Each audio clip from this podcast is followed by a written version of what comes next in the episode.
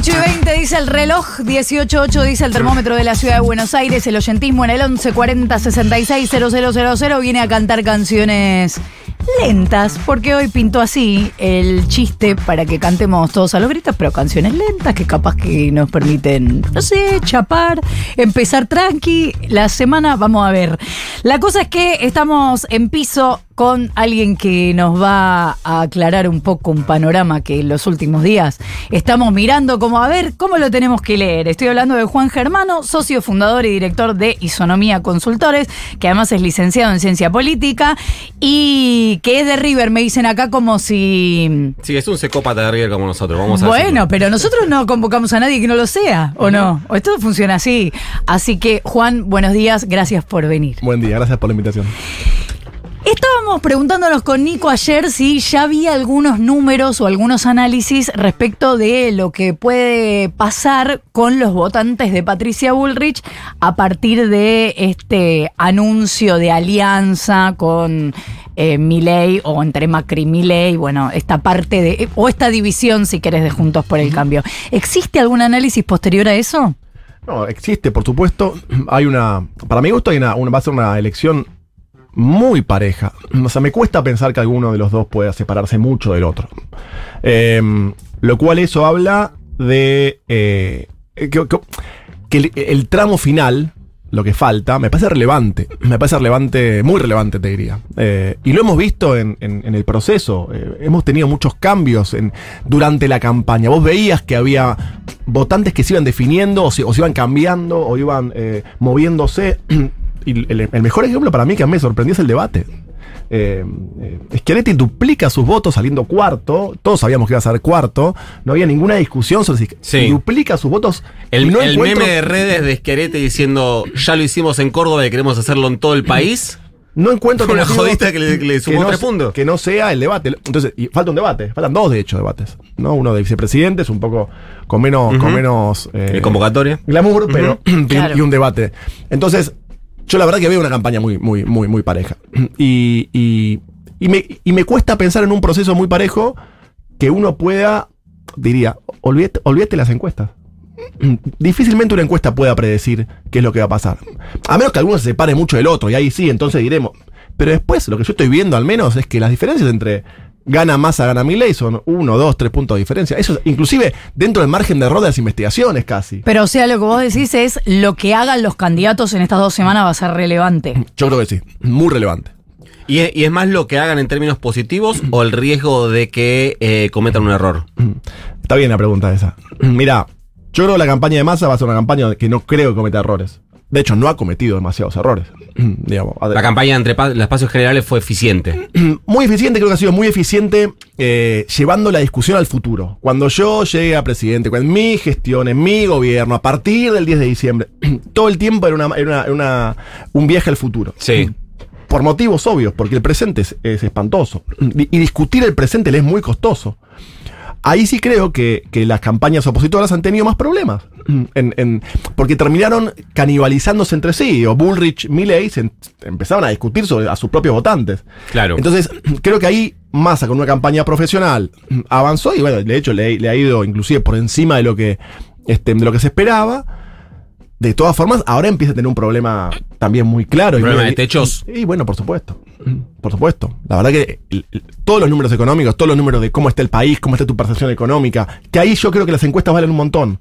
Valen mucho más describiendo que prediciendo. Vamos Claro. a predecir qué va a pasar, ahí hay un montón de problemas. Ahora, cuando vos empezás a describir y vos encontrás un argentino roto, golpeado, sin expectativas, du- es duro, ¿eh?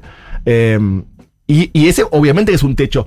Y ahí creo que el del otro lado, lo que para mí se juega, ahí sí tiene mucho más errores propios. La campaña de Milei ha sido más anárquica. Creo que él trabajó una idea que era correcta para mi gusto, que era, él tenía que gritar de cara a la paso. Porque se enfrentaban con los dos grandes Claro. monstruos, ¿no? Y tenía que gritar y tenía que extremarse, tenía que competirle a Cambiemos o a Juntos por el Cambio el concepto de cambio. Bueno, se lo robó. Hmm. 30 puntos. Y ahí el argentino empezó a ver que Milei, bueno, podía ser presidente. Y entonces Milei no generó miedo en agosto. Milei generó miedo en una parte del votante desde agosto hasta octubre. Porque consciente o inconscientemente vos lo empezaste a ver ah, no, pero para, este en serio puede ser presidente. No, no es que tiene 15, 20, 25 puntos en la Cámara de Diputados. Y ahí yo creo que él, una parte de él falla, mantiene su, su misma. que le ha ido bien en agosto, ¿por qué iba a cambiar a octubre? Bueno, él termina haciendo una. conceptualmente una excelente campaña, una elección, 30 puntos, vamos cuatro años para atrás. Sí, sí, sí, claro. Te voy a contar que esta persona que está en televisión va a sacar 30 puntos. Eh, imposible. Bueno, lo logró. Pero evidentemente, aún en un contexto de, al- de mucha participación, porque tuvimos una particularmente baja participación en paso, 70, y subiste a niveles muy normales en octubre, 78. Y él ahí no puede sacar, ha- hacer diferencia. Y políticas son expectativas. Esperaba ganar en primera vuelta, sacaste 30. Y ahora sí hay un, hay un cambio de estrategia en la campaña de Milei. y un cambio de estrategia que a mí me parece interesante, eh, Cambio de continuidad. que es, para mi gusto, es si él logra imponer el mandato, el, el dilema. ¿Cuál es el dilema? ¿El dilema es kirchnerismo ante kirchnerismo? Como No, quería poner- no. Y yo creo que no, porque uno, vos mirás al costado, lo mirás a Massa, y bueno, tiene a Máximo Kirchner, tiene a Guado de Pedro, está bien, pero vos no ves kirchnerismo. Ha sido, Claro. eh, a- a- un paréntesis respecto a esto antes de, de dejarte continuar respecto al dilema. Eh, ¿En ese punto ha sido eficiente la campaña de, de Massa? ¿En que vos mires a Massa y no veas a Cristina? Sí, yo, yo creo que sí. Fue, estuvo buscado, obviamente. Porque estaba bien llevar el dilema hacia otro lado. Ahora, el problema de Massa es si, el, si Milei es eficiente eh, imponiendo un dilema de cambio de continuidad. ¿Cambiamos o continuamos? Porque la demanda de cambio es, te diría, unánime. Inclusive en los votantes de Massa. ¿eh? Claro. Es unánime.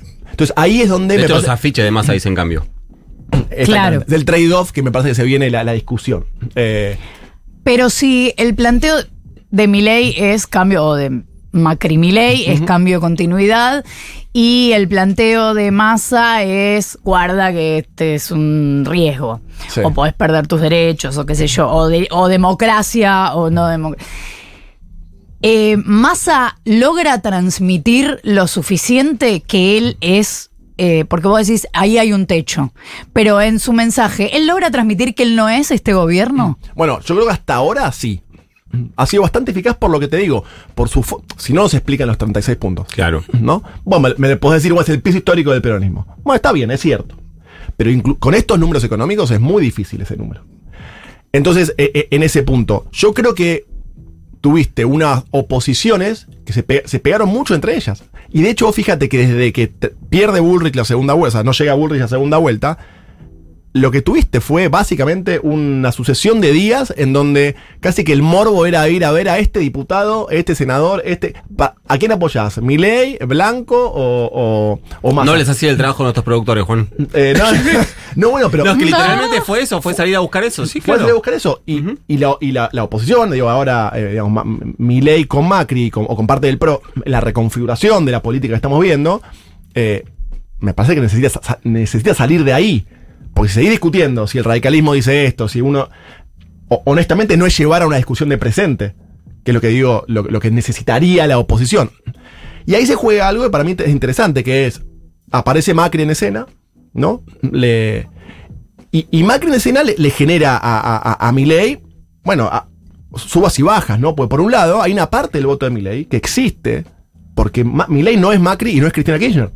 O sea, existe por el cansancio con las dos principales coaliciones. ¿Y entonces? Entonces hay la parte de, de, de, de Milei que tal vez entra a dudar cuando entra tan fuertemente lo amarillo en escena. Ahora, del, del otro lado, la pecera para ir a buscar es los 24 puntos de Bullrich. Claro. Entonces, ese es el... el- el- lo- lo- La presidenta Macri te ayuda a fidelizar ese voto. y bueno, pero por supuesto, por supuesto. Y es más, y es un poco lo que yo decía a- a- antes de, en off, antes que arranquemos. Independientemente de lo numérico, de las encuestas que podemos ir a ver y vamos a ver durante todas estas semanas, está perfecto. eh, a mí lo que me sorprendió es cuando vos mirás el análisis eh, mesa a mesa. Vos con los resultados generales de la primaria y las generales, vos podés modelizar lo que pasó en cada mesa. Yo no sé quién votó cada uno, pero sí podés modelizar cómo se fueron moviendo los votantes. Y a mí hay, hay tres datos que a mí me sorprendieron mucho, dos buenos para Milei y uno bueno para Massa, que son los siguientes. Uno, el voto de la reta se mantuvo casi todo. Casi todo votó Bullrich. Patricia Bullrich. No hubo una traslación masiva eh, o, o relevante de la reta a masa que podría haber sido O sea, una- el votante de la reta llegó a las elecciones del 22 de octubre, miró lo que había en la mesa y no encontró nada más tentador que a- por, por lo menos per- permanecer en la misma identidad política. entre comillas, las palomas amarillas Ujú. votaron a un halcón amarillo. Y es más, fue Bullrich la que pierde un poco de votos a- a- en- en- para mi ley. O sea, mi, Patricia pierde un par de po- votos propios de, paso que eligen a mi ley en octubre. Eso es un dato. Entonces, es un dato preocupante o peligroso para Massa. Porque la, la idea esta de, bueno, el voto de la reta es más tranquilo, es más moderado, hay un poco de radicalismo ahí, eh, y va a votar a Massa, yo la, la pongo en, en, en jaque esa, no sé, no estoy tan seguro. Dos, el, el crecimiento de, mm, Sergio Massa se explica pura y básicamente por participación. El aumento masivo de participación hizo que eh, vos tuviste casi 4 millones y me- 4.4 millones de votantes que se reconfiguraron entre los nuevos. Los que, los, que, los que los blancos que se fueron del blanco, o sea, los que bajó, ¿no? Ujú. los nulos que se fueron del nulo, o los que votaron alternativas que no pasaron Que del quedaron afuera en las pasos. Es un montón. Y Massa fue, más del 60% eligió Massa. Pero la, la- la gran diferencia fue nuevos votantes. Entonces, ahí se le abre una pregunta a Sergio, que es, vos tuviste un nivel de, de, de- de- de aparato en el buen sentido, lo digo, ¿no? Digo, de movilización. Fue masivo en octubre. ¿Lo puede repetir en noviembre, donde solamente se juega él la cabeza? Porque en octubre se juegan los legisladores, los senadores, los diputados, Sí, sí, sí. algunos gobernadores, consejeros escolares, etcétera, etcétera, etcétera. Sí, voy a, voy a decir lo que Juan no va a decir. Los gobernadores y los intendentes, la guita de la campaña la ponen, no la ponen ni en las pasos ni la ponen en el balotaje. Bueno, la hay que, ver, generales. hay que ver también cuánto les, les importa a los gobernadores quién va a ser presidente después de este balotaje. Estamos hablando con Juan Germano, socio fundador y director de Isonomía Consultores. Hablaremos también de cuánto repercute lo que dicen los dirigentes, no solamente la reta de cara al balotaje, pero eso será en un ratito, porque ahora a las ocho y media, tanda y ya venimos.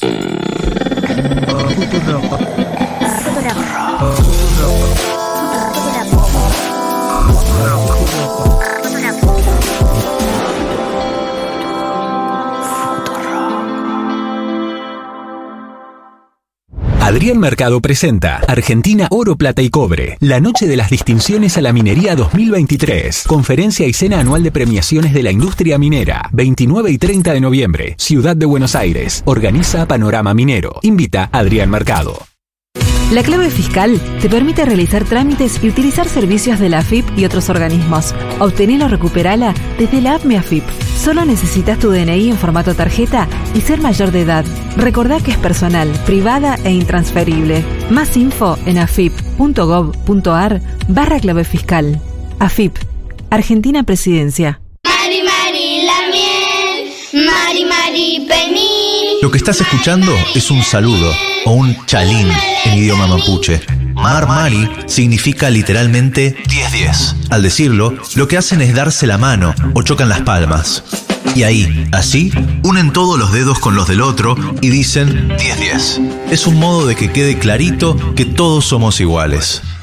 Mapudungún significa sonido de la tierra. Es el nombre del idioma mapuche. Se calcula que lo saben hablar unas 300.000 personas. Dicen que es imposible conocer una cultura sin aprender su lengua. Conoce mundos en el Centro Universitario de Idiomas. En el CUI tenés certificación UBA y no abonas matrícula. Contás con nivelaciones gratuitas y hay precios especiales para nivel inicial. Y como siempre, hay descuentos para socios de la comunidad Futurock. CUI, Centro Universitario de Idiomas. Para más información, llama al 53533000 o entra a www.cui.edu.ar.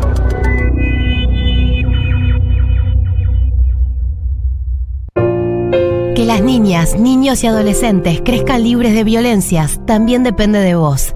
Ante cualquier situación de maltrato, llama a la línea 102, la línea de las chicas y los chicos. CENAF, Ministerio de Desarrollo Social, Argentina Presidencia. Un atardecer de, de pequeñas batallitas. Futurock. Futurock. Futurock. Futurock. Futurock. Eso era Castas. Hashtag cannabis. Este fin de semana especialistas expusieron en Expo Cannabis en la rural. Lo hicieron sobre el uso medicinal del cannabis para tratar la ansiedad, para tratar la enfermedad de Parkinson. Estamos hablando de lo que ocurrió en esta cuarta edición de Expo Cannabis, el evento más grande de este tipo de América Latina. Terminó ayer, tuvo muchas charlas, a diferencia de otros años, con mucha evidencia sobre el uso medicinal del cannabis en Argentina. Recordemos que hace dos meses el gobierno publicó el decreto de reglamentación de esta ley para la producción de cannabis medicinal y cáñamo industrial que se había sancionado el año pasado. Cifras que dieron el fin de semana en la rural desde el Instituto de Neurología de Buenos Aires. En casos de epilepsia refractaria, con el cannabis los síntomas mejoran entre un 40 y un 80%, los dolores crónicos un 30% y la esclerosis múltiple mejora entre un 20 y un 30%. Hashtag negacionismo porque mañana la Comisión de Derechos Humanos de la Cámara de Diputados va a empezar a discutir una serie de proyectos para sancionar, eh, sancionar el negacionismo del terrorismo de Estado. Hay al menos dos proyectos presentados ya, uno de los propios organismos de derechos humanos, otro de dos diputados del Frente de Todos. Las dos propuestas van en la misma sintonía, modificar el Código Penal para establecer sanciones a funcionarios públicos y candidatos y candidatas con penas administrativas, lógicamente, no de presión efectiva, y además establecen capacitaciones obligatorias, muy similar a lo que ocurre con la ley Micaela. Mañana están invitados como oradoras, entre otras personas, Estela de Carloto de Abuelas de Plaza de Mayo y Tati Almeida de Madres de Plaza de Mayo, línea fundadora. Hashtag más empleo. Los datos relevados por el Ministerio de Trabajo muestran que en el mes de agosto se generaron casi 8.000 puestos de trabajo registrados en el sector privado. Implica un crecimiento muy moderado respecto al mes previo, pero de cualquier manera van 37 meses de crecimiento sostenido. En relación a los sectores de actividad, en el mes de agosto 12 de los 14 sectores aumentaron la cantidad de personas trabajadoras. Particularmente la recuperación más fuerte se dio en comercio, industria y salud. Hashtag Gaza, porque ayer a la madrugada Israel comenzó una nueva serie de bombardeos que dejó otra vez incomunicada a la franja. Los ataques llegan a una semana del inicio de la incursión terrestre y mientras Israel se prepara para entrar al territorio más urbano de Gaza. Si bien es probable que las cifras vayan en aumento a medida que se conozcan los efectos del bombardeo del domingo, a la noche de ayer había 9.770 palestinos muertos según el Ministerio de Sanidad, entre ellos más de 4.000 menores de edad. Entre las noticias del fin de semana estuvieron el intercambio de misiles con Hezbollah desde el Líbano, que vuelve a poner en alerta al norte de Israel y supone nuevamente la regionalización del conflicto entre Israel y Hamas. De 7 a 9. Ahora dicen. Ahora dicen. En Futuro. What's the time? Seems it's already morning. I see the sky, it's so beautiful and blue. The TV's on, but the only thing showing is a picture of you. Oh, I get up and make myself some coffee. I try to read a bit, but the story's too thin. I thank the Lord above, you're not here to see me in the shape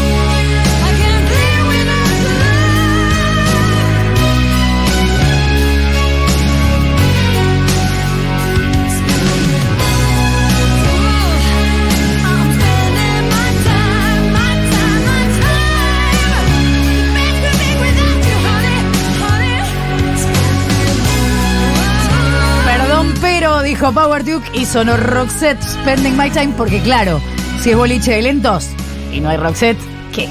No hay nada. Pido perdón. Ahora dicen, un análisis distinto con el mate de la mañana. Futurock FM.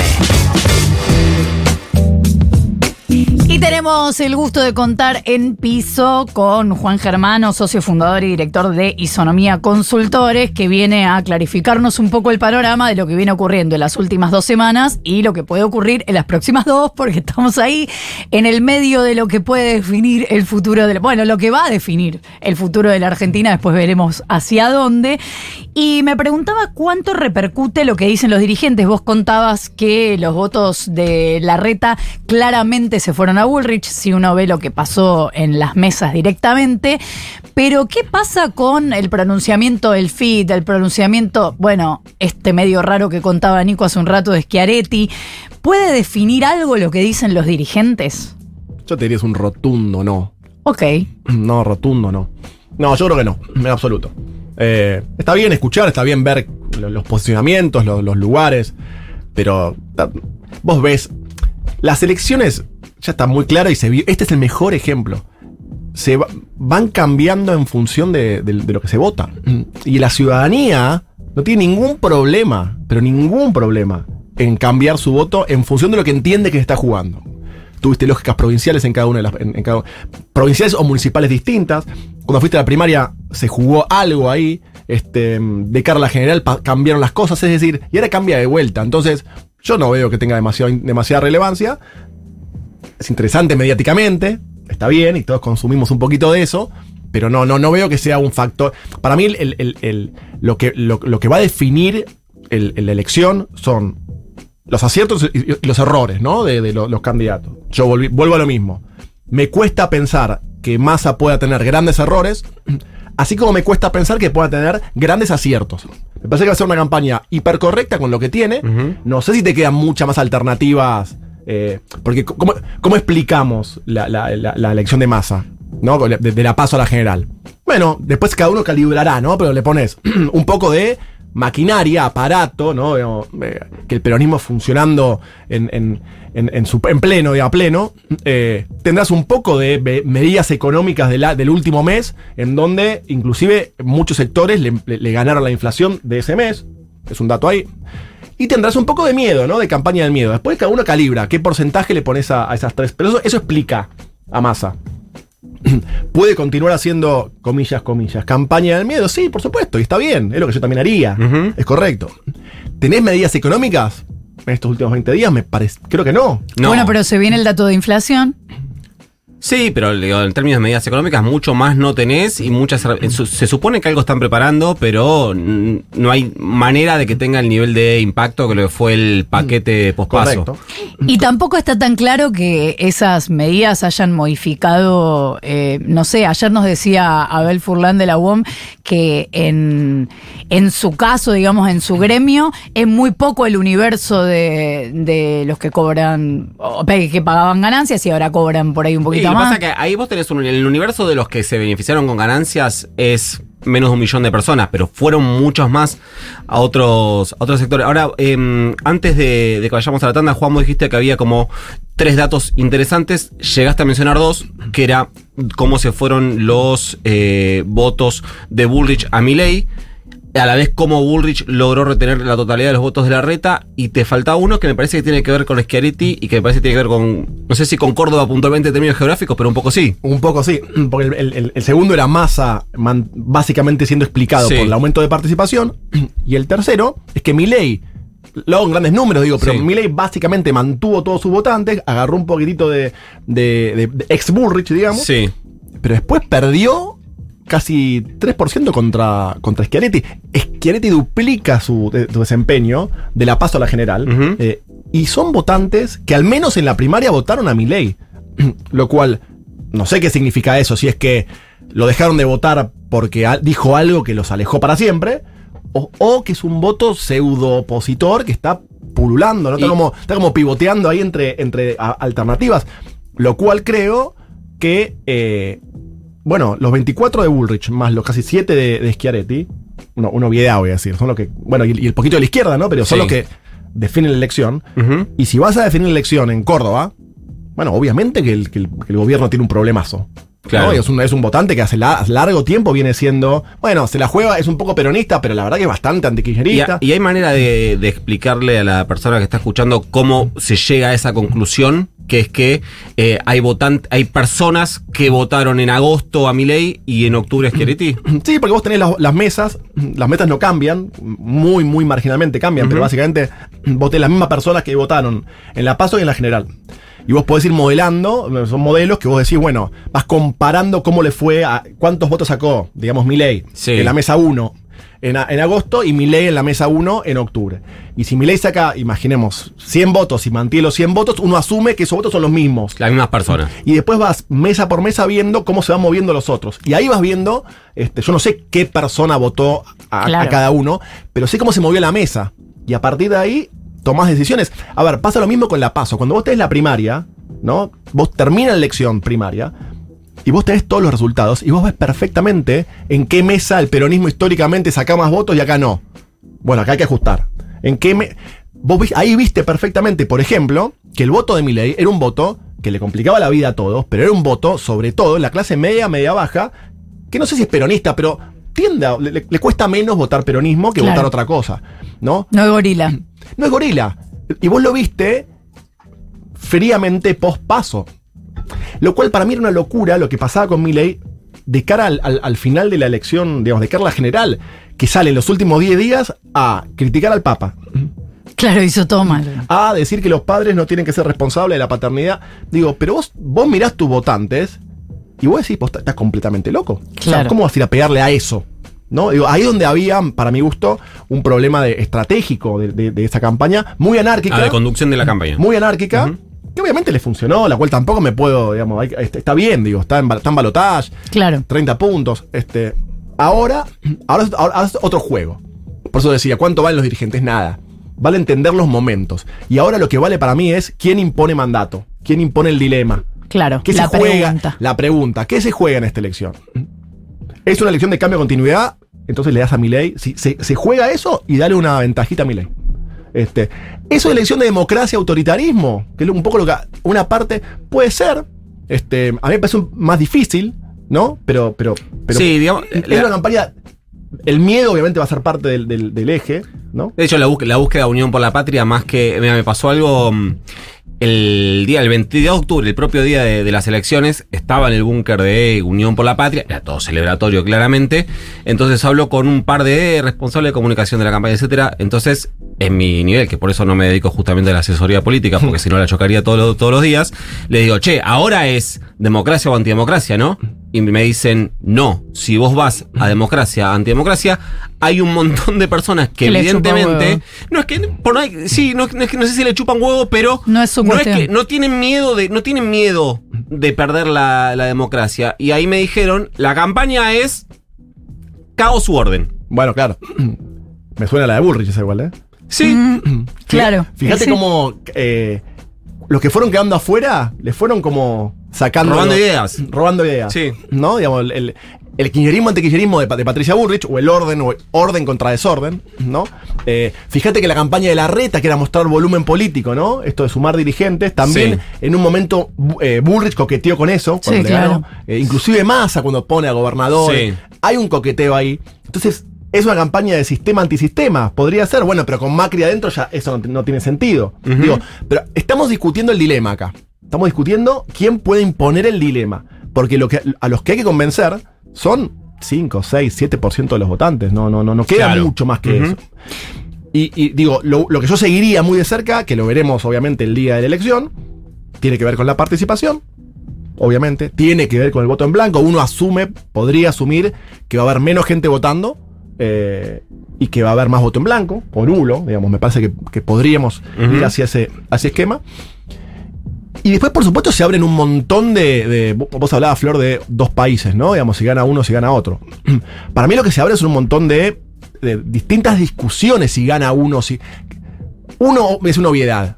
Uno va, va a tener un desafío eh, que será después de noviembre, digamos, después de diciembre. Si es que gana Milley, que constantemente vamos a girar en torno a la famosa gobernabilidad. Novedad, ¿no? Ujú. Eh, acá voy a poner un sesgo mío, pero por hablar, yo no soy economista, pero por hablar con todos los amigos y conocidos economistas que tengo de más izquierda, más derecha, más liberales, más conservadores, todos me plantean, en alguna medida, Argentina necesita un plan de estabilización. Porque, porque si no vamos camino a algo feo en serio, Sí. que ya es feo, digo, vamos camino a, digamos, hiperinflaciones.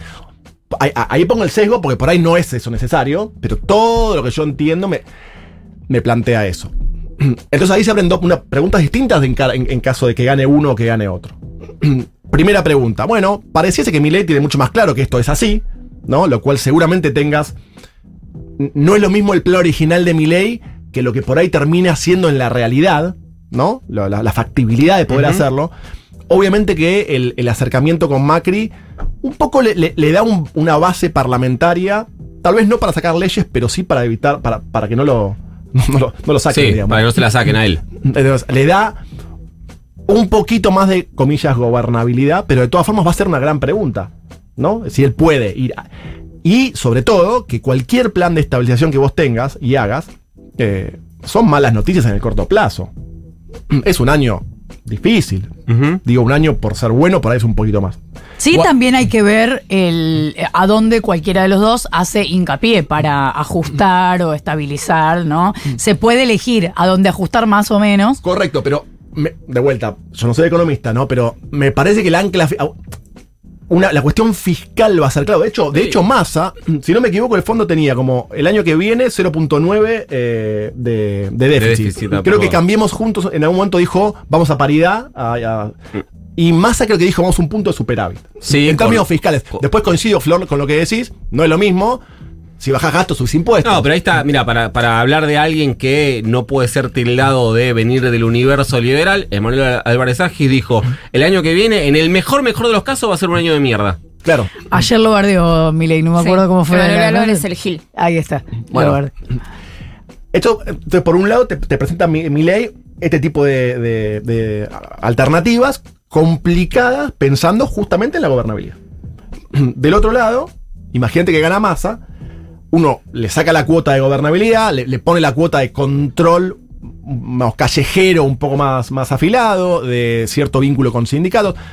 Pero de todas formas, él plantea también un punto de superávit eh, de cara al futuro, ¿no? De- en el 2024, para empezar a hablar.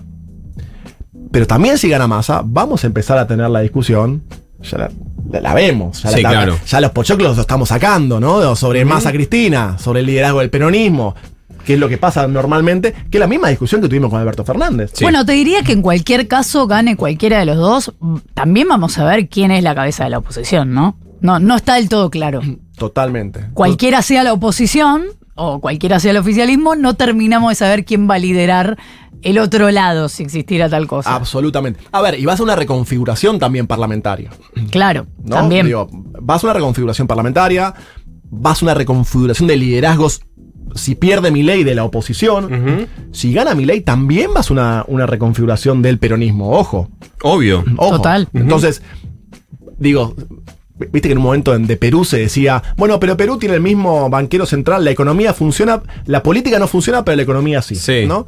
Después se rompió un poco esa idea. Pero en Argentina, no, no es así. En Argentina, normalmente, cuando no funciona la economía, no funciona la política. O sea, Sí. es difícil también pensar en un, a mi sesgo, este plan de estabilización que Argentina requiere cuando vos tenés del otro lado, de la parte política, gane quien gane, eh, una reconfiguración en vivo, ¿no? De todo ese proceso. Es complicado Sí. eh, de pensar la Argentina. Sí, una disputa de liderazgos.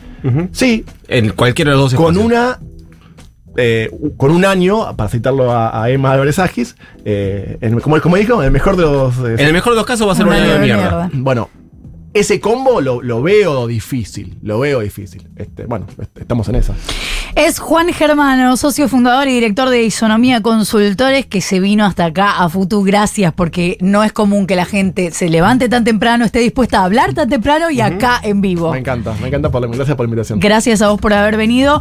No tiene nada que ver con que estamos todos recontentos del fin de semana, nada que ver. La verdad, no sé por qué lo dicen. Faltan cinco para las nueve de la mañana.